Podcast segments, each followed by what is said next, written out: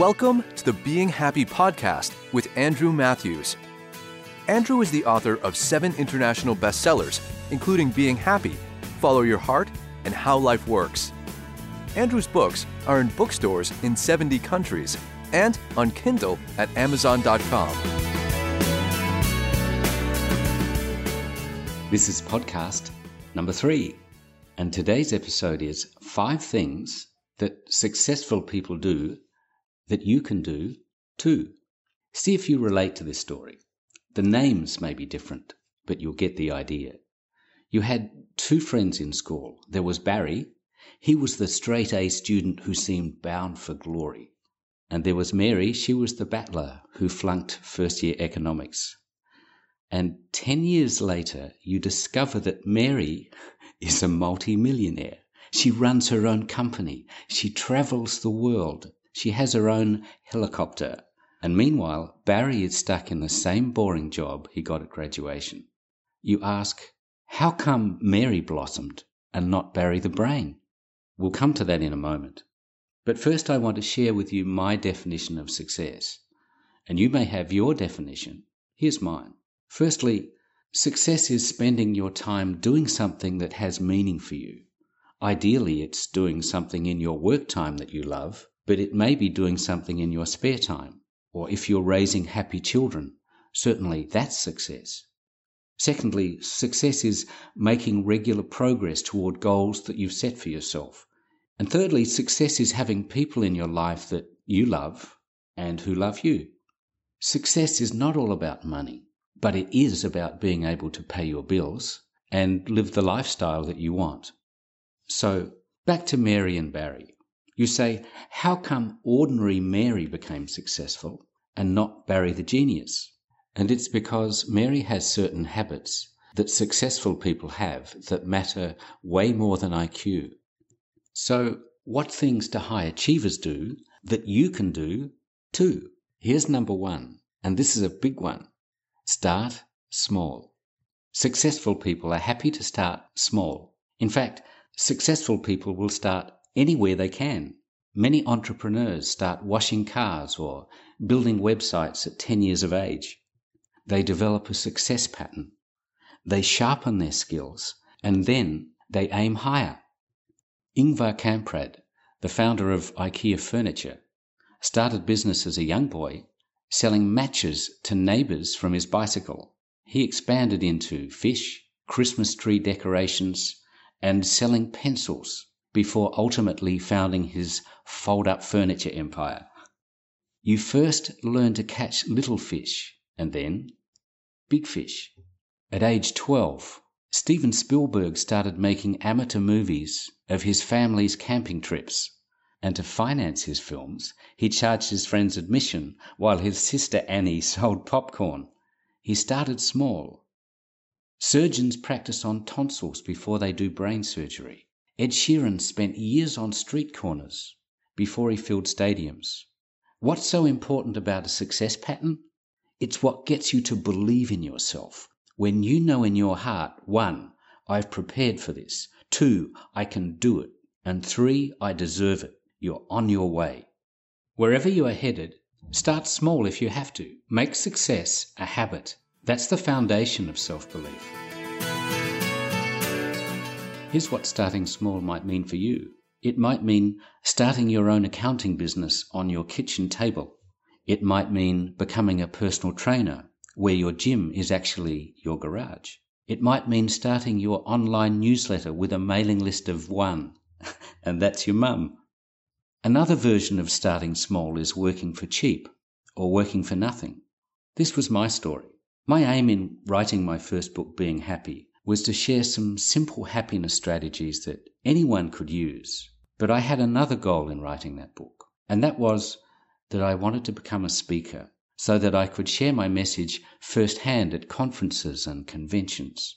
And when Being Happy was first released, I began traveling to different countries to promote my book. So I would do radio and TV interviews and I would make bookstore appearances. And schools began to ask me to speak and universities. I went everywhere. I went anywhere. I would get all dressed up. I'd go to the venue. I'd set up. I'd do my talk. back to my hotel, all for free. But I was learning my craft. I remember one time I was in London and I was booked to give an evening talk to 200 people in Portsmouth.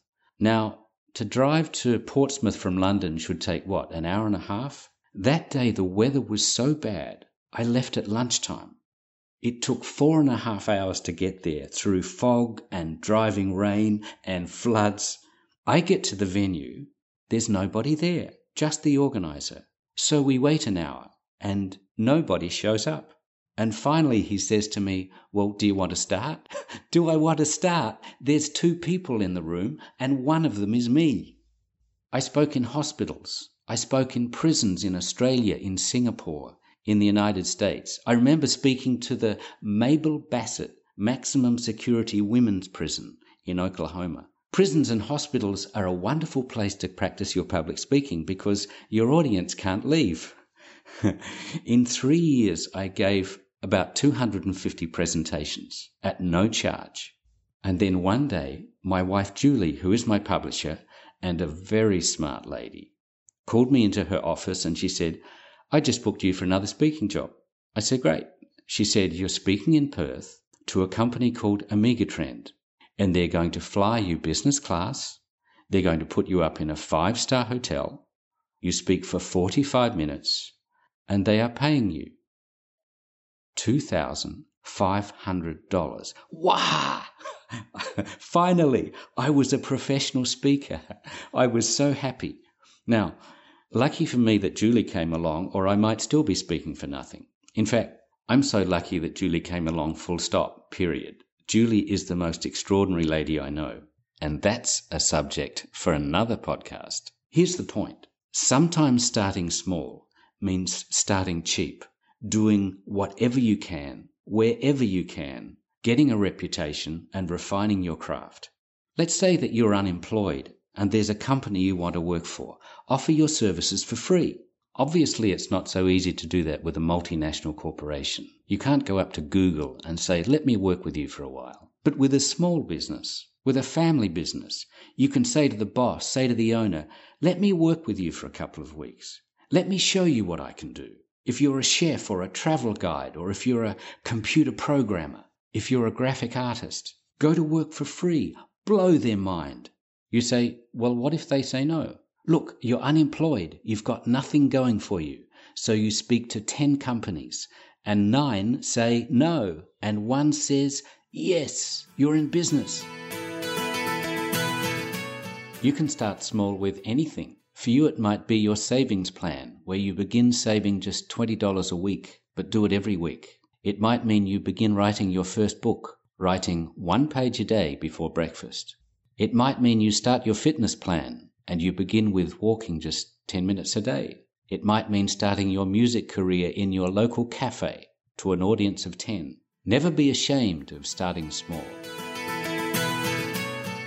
Number two, Break your goals into small steps. Whether you're aiming to be an architect, or whether you're training for a marathon, or just wanting to clean out your office, break your journey into bite sized pieces. Here's what psychologists will tell you that you already know. You are much more likely to finish jobs that can be completed in 15 minutes. Divide big tasks into manageable chunks. Make to do lists. Tick off each task and celebrate small steps of progress. Did you ever spend a year telling yourself, I'm going to tidy my desk? And you never do it. You look at that mess and say, Wah, where do I start? When you divide up desk tidying into a list of things, suddenly you know where to start. So your list might look like this File all my receipts, throw out all the old magazines, tidy my top drawer, put all the files back in the filing cabinet, organize my USB sticks, organize the business cards and photos, donate all my loose change to charity. Suddenly you have a job you can handle. You can focus on one task at a time. Whatever the project, whatever the job you have to do, divide it into little chunks. Number three, ask for help. People who get what they want in life, they know how to ask for what they want. Kids know how to ask. And when grown ups say no, kids don't take it personally. Can I have an ice cream? No. Can I have an ice cream? No. Can I have an ice cream? No. Can I have an ice cream? Ask your father. Dad, Mum says I can have an ice cream. We can learn from kids. Your success and happiness depend on you asking for what you want. For small things, may I have a refund? Can you reschedule my appointment? Can we go on a date? And for big things, can I work for you? Will you marry me? Other people aren't mind readers. Often they will very happily help you or even marry you if they just know what you want. Asking for what you want keeps you happier and healthier. Ask more often, and more good things will happen for you. The more often you ask, the better you get at handling rejection. And if there is one thing that high achievers do well, it's handle rejection. Number four is love what you do. Successful managers, pilots, plumbers, policemen love their work. When you love your work, you have that special energy. You're enthusiastic, you're caring. You become a magnet for opportunity, so you flourish. When you love what you do, research is a pleasure, study is a pleasure, work is a pleasure. Julie and I have some dear friends, Frank and Maria. They're Italian. They love Italian food. And in the last 40 years, they've owned a dozen different cafes and restaurants.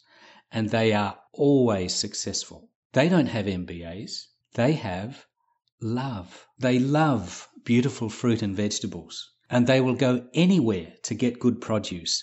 They buy the best tomatoes, the best lettuce, fennel, the best fish, the finest calamari. They buy with care they cook with love and they serve you with a huge smile. They are so proud of what they do. How can anyone compete with that? Imagine that you needed to have a kidney removed and you are choosing between two surgeons. One loves being a doctor and the other loves his BMW. Which one would you pick? Whatever you do for a living, you're competing against people who love what they do. And if you dislike your work, you're dead in the water which means you have two choices either change your attitude or change your job. I touched on some of this in podcast number two, Enjoying Your Work. If you haven't heard it, have a listen. Five, picture your success. People like Richard Branson, Serena Williams, Taylor Swift visualize their success. They play movies in their minds. Why? Because we become what we think about. Whether you want to be an inspiring leader or a great teacher or the next Roger Federer, you must picture your own success over and over and over. In the 1970s, Fred Couples and Jim Nantz were suite mates at the University of Houston.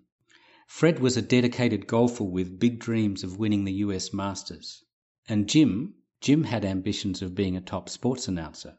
And together they would often play act a scene where Fred having just won the US Masters, was interviewed by the CBS announcer Jim Nantz.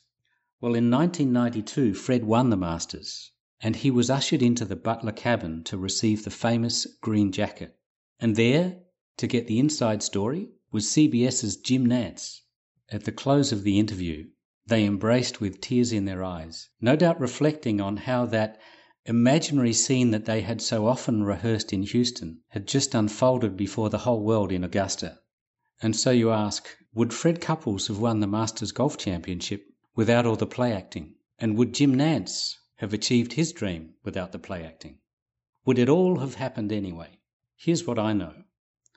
There's not a successful actor, astronaut, brain surgeon, pilot, pop star, president, or pole dancer that didn't imagine their dream over and over and over again long before it happened.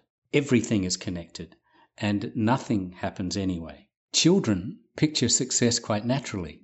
It's why kids learn so fast. Do you want to be more confident at dinner parties? Would you like to hit better golf balls? Would you like to sell more real estate? See it in your mind. Anytime you have a spare moment, play your mental movie. Wherever you're headed, Start small if you have to, and make success a habit. No one is born with special permission to succeed. We succeed by adopting the habits of successful people. This podcast is based on a newspaper article I wrote. If you would like to read the original or perhaps share it, There's a link to it on my website at andrewmatthews.com forward slash podcasts. And hi to my friends in Singapore and Malaysia. I had some emails during the week saying, Andrew, where can we buy your books here? Well, they're in popular bookstores, in Times, Kinokuniya, MPH, and at the airports. In my next podcast, podcast number four, I'll be talking about dealing with disasters. How do you handle disappointment? How do you bounce back from failure? If you're enjoying these podcasts, please post a comment on iTunes. Let me know what you think. Give me some encouragement. Until next time, I wish you success and happiness. Would you like more of Andrew's happiness tips and cartoons? Join Andrew on Facebook at Andrew Matthews Author.